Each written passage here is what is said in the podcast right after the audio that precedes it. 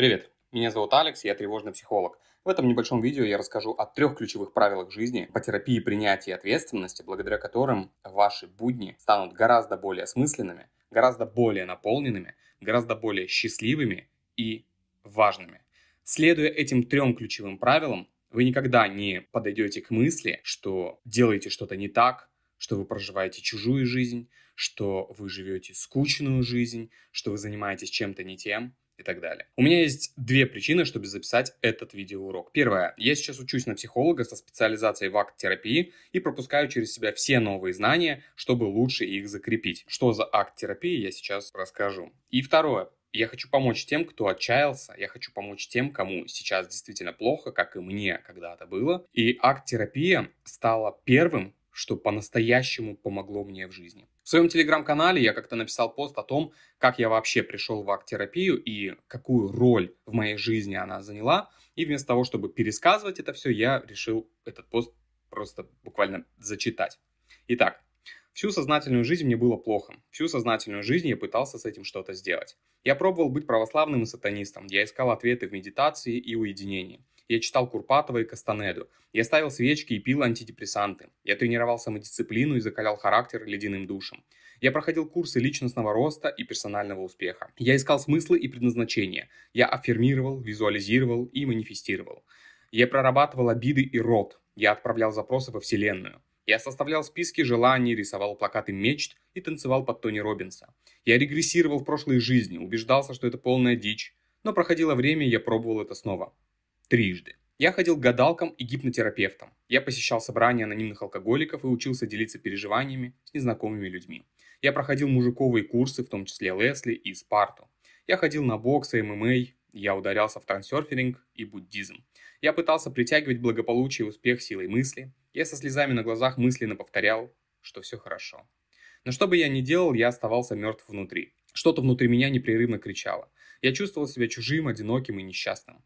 Всю свою сознательную жизнь я был таким. Я был несчастен в богатстве и бедности, в болезни и здравии. Мой стакан всегда был наполовину пуст, а когда он был наполовину полон, он был наполовину полон алкоголем. Я не хотел засыпать и не хотел просыпаться. Я боялся выходить на улицу и разговаривать с людьми. Я маялся от скуки, но не мог найти в себе силы делать хоть что-то. Я задавался вопросами мироздания, в то время как моей семье было буквально нечего есть.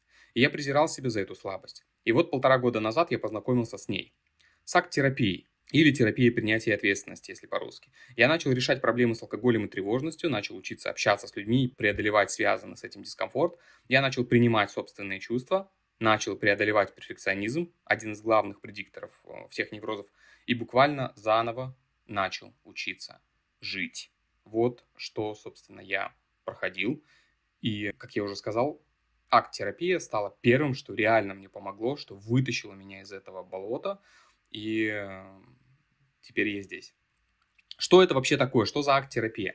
Э, терапия акт – это один из психотерапевтических подходов, основанный на модели когнитивно-поведенческой терапии. Основное отличие акта от других подходов состоит в том, что в нем фокус работы с клиентом направлен не на борьбу с симптомами, а на создание той жизни, которая соответствует ценностям человека. Это важно. Цель терапии принятия ответственности – развитие у человека психологической гибкости, то есть способности оставаться в контакте с собой, чтобы продолжать делать то, что важно, несмотря на сложные переживания. И прежде чем перейти к трем ключевым правилам жизни по акт-терапии, стоит признать неудобную правду, о которой не говорят на тренингах личностного роста, персонального успеха, э, всех этих манифестаций, мечтаний, загадывания желаний и всего прочего.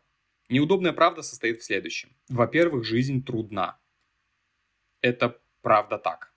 Продукты стоят денег. Жилье стоит денег. Отправить детей в школу стоит сумасшедших денег.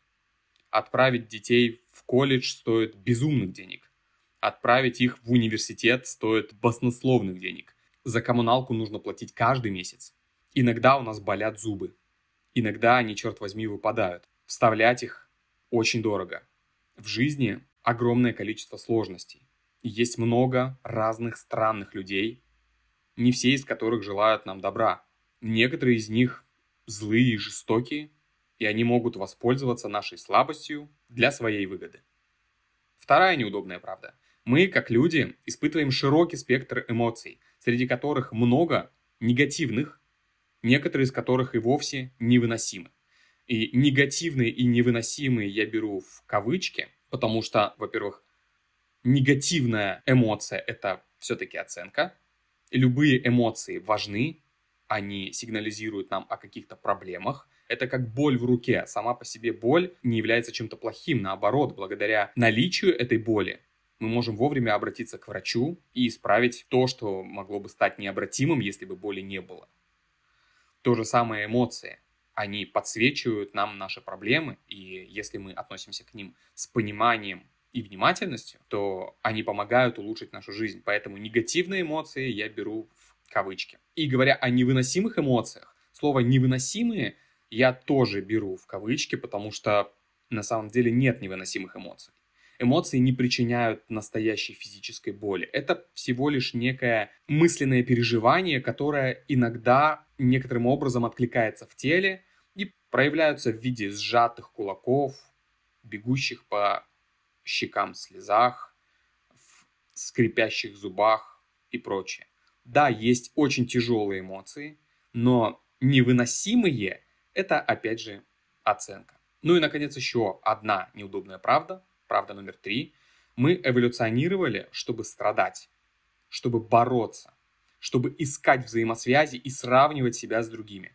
Наше обычное состояние – это усилитель страданий. Наше обычное состояние – это не счастье, это не безусловная любовь, не все вот эти вот красивые сказки с тренингов и книг. Наше обычное состояние – это усилитель страданий. Наше обычное состояние – это быть тревожным, это быть напуганным, потому что каждый раз, выходя из пещеры, ты не должен наслаждаться бликом солнца. Ты должен высматривать в кустах хищников. И если ты делаешь это недостаточно хорошо, тебя сожрут. Если ты не можешь сравнить себя с другими людьми и понять, какую строчку в хит-параде своей стаи ты занимаешь, насколько ты крут, насколько ты здесь важен, тебя сожрут, тебя забьют твои собственные сородичи. Если внезапно ты будучи слабым, подходишь к еде одним из первых вместе с вожаками, тебе не жить, потому что это недопустимо. Мы эволюционировали так, чтобы уметь сравнивать себя с другими. Мы делаем это неосознанно, и это важный эволюционный механизм, который способствовал нашему выживанию миллионам э, лет. Наше обычное состояние не имеет ничего общего с блаженством, с счастьем, с контактом Вселенной и всего прочего. Нет, это специфическое состояние, оно скорее близко к паническому страху, то есть отклонение от обычности, но не является на самом деле таковой, не является обычным. Как только мы признаем эти аспекты жизни, эту неудобную правду, во-первых, жить уже становится намного проще, потому что мы понимаем, с нами все это время было все в порядке.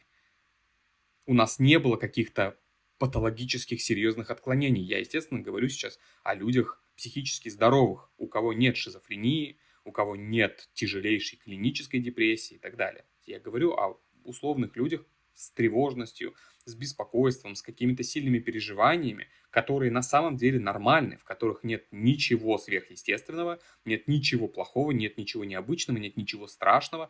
Это норма, а не какая-то жуткая, ужасная, страшная болезнь. И вот три постулата акт-терапии, которые еще больше способствуют наполненной, счастливой, целеустремленной, осмысленной жизни. Первый из них – это «откройся». Откройся своим мыслям, своим чувствам, ощущениям, желаниям и любому опыту. Любому опыту.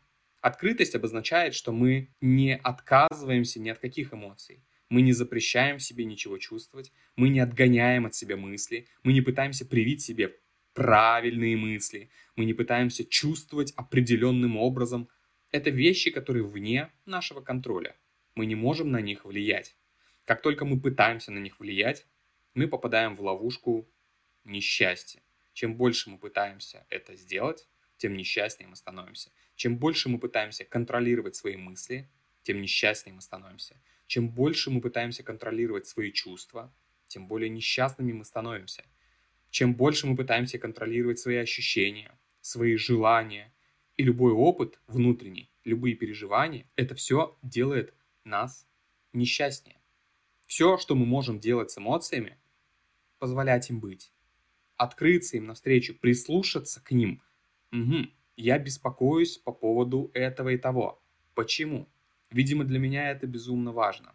Я испытываю скуку, когда занимаюсь м- спортом. Ну, наверное, спорт занимает не самую важную часть моей жизни. Я понимаю, что это важно для здоровья, и я могу выделить на это время, но я осознаю, что это не супер важный аспект моей жизни, и, скорее всего, я не стану самым быстрым человеком в мире после Усена Болта. Открытость говорит о том, что мы позволяем себе думать то, что мы думаем, чувствовать то, что мы чувствуем, ощущать то, что мы ощущаем, испытывать то, что мы испытываем, желать то, что мы желаем, не тюкать себя за это, не пытаться себя изменить, не пытаться переделать, а просто прислушиваясь к этому и следуя за теми подсказками, которые дает нам наше тело. Тут может возникнуть резонный вопрос, а что если мое тело подсказывает мне лежать, плакать и кушать пельмешки? У всех нас есть периоды, когда лучшее, что мы можем сделать, это лечь, поплакать и покушать пельмешки. Но вряд ли вы сможете прожить целую жизнь, лежа в кровати в обнимку с пельмешками. Если это по-настоящему сделает вас счастливыми, попробуйте, почему бы и нет.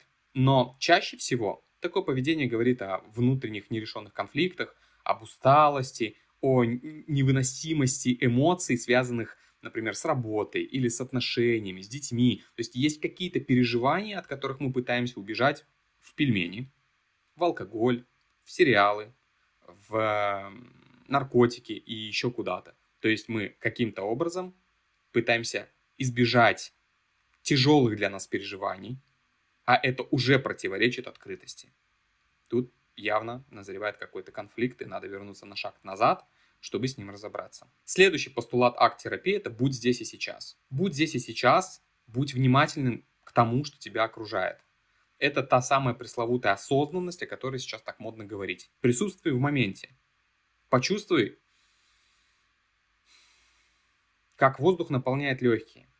Тот стул, на котором ты сидишь. Возможно, это не самый удобный, не самый лучший стул в мире, но это единственный стул, на котором ты можешь сидеть в этот текущий момент. Возможно, сейчас твои отношения с близкими не безупречны, но они таковы, какие они есть.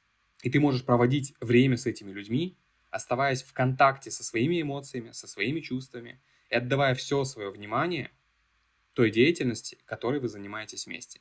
Даже если это не очень весело, даже если это не очень м, приятно в данный момент. Ведь никто не говорит, что жизнь это веселый мюзикл, где каждую минуту должны происходить счастливые события, а, радостные моменты и вот это все. Это бывает только в телеграм-каналах э, и у блогеров, в блогах.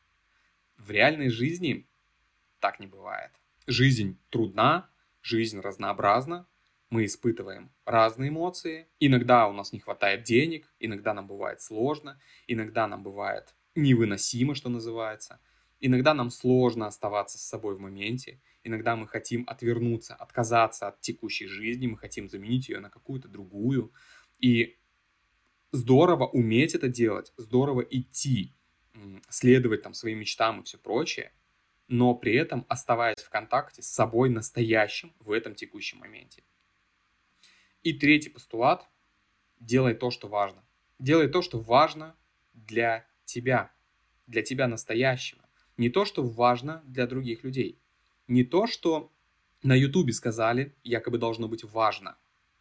Не то, что в какой-то умной книге написано, что так должно быть. Не то, что ты должен якобы чувствовать в каких-то определенных ситуациях. Делай то, что важно на самом деле для тебя. Так, как ты это испытываешь так, как ты это чувствуешь. И здесь может возникнуть вопрос, а как понять вообще, что важно для меня? Чаще всего, когда люди говорят, я не знаю, что для меня важно, я не знаю, какой жизнью я хочу жить, я не знаю, чего я хочу на самом деле, правда заключается в том, что они знают, но по каким-то причинам не верят, что такая жизнь возможна. По каким-то причинам не разрешают себе следовать своим истинным ценностям, своей настоящей судьбе, своей миссии своему предназначению. Многие из нас чувствуют интуитивно, чем нам стоит заниматься. Для этого у нас, опять же, есть чувства, эмоции и все прочие моменты, которые подсказывают нам, вот этим мы неприятно заниматься, этим неприятно. Да, мы можем заниматься и тем, что неприятно, оставаясь в контакте с собой и с этими ощущениями. Но проживать целую жизнь, делая то, что ненавистно, это как-то странно. И это противоречит постулату номер три о важности. Важно делать то, что важно. Как бы странно это ни прозвучало. Свое важно нужно искать, нужно его обнаруживать, нужно пробовать разное, чтобы находить. А найдя его, или уже зная, чем оно является, важно разрешить себе следовать своему пути, идя в направлении тех вещей, которые доставляют вам удовольствие, которые для вас, безусловно, важны и ценны. И здесь, опять же, очень тонкий момент. Псевдоскептики могут сказать, ну для меня удовольствие это лежать на диване перед телевизором с попкорном. Это не настоящее удовольствие. Удовольствие это сочинять музыку, заниматься спортом, проводить время с друзьями, покорять горы, создавать вещи, творить, обучаться новому, постигать немыслимое, разбираться в сложном. Это то, что может быть важным. Как только мы ставим развлечение взамен важного, мы начинаем разрушать свою жизнь. Об этом у меня есть один из предыдущих роликов, обязательно его посмотрите. Итак, три ключевых правила жизни по терапии принятия и ответственности. Первое. Будь открыт к любым переживаниям, к любым мыслям, к любым чувствам, к любым желаниям, которые ты испытываешь. Будь готов к любому опыту, который ждет тебя впереди. Принимай его. Принимай их, все эти ощущения, все эти чувства, эти мысли, желания и опыты такими, какие они есть. Не пытайся переделать то, что ты думаешь. Не пытайся переделать свои ощущения. Наоборот, прислушивайся к ним. Задавайся вопросом, о чем они сигнализируют тебе прямо сейчас. Если ты устал, лучшее, что ты можешь сделать, это отдохнуть. Не надо заливать себя энергетиками, не надо бить себе пощечины, тянуть себя за шиворот, уговаривать или что-то еще. Нет. Твой организм говорит, я устал, мне нужен отдых. Точно так же со всеми другими ощущениями. А, будь здесь и сейчас, даже если та реальность, в которой ты сейчас находишься, сильно отличается от реальности твоей мечты, у тебя есть только настоящий момент. Тот, который ты проживаешь сегодня. Ты не можешь жить в прошлом, ты не можешь жить в будущем, ты можешь жить только в этом моменте. Делай наилучшее из того, что ты можешь, находясь в тех условиях, в которых ты находишься сейчас. Ну и, наконец, сделай то, что важно. Делай то, что важно для тебя, для твоей души, для твоей жизни. И вот это сделает твою жизнь по-настоящему наполненной, как оно сделало с моей. До встречи в следующих сериях.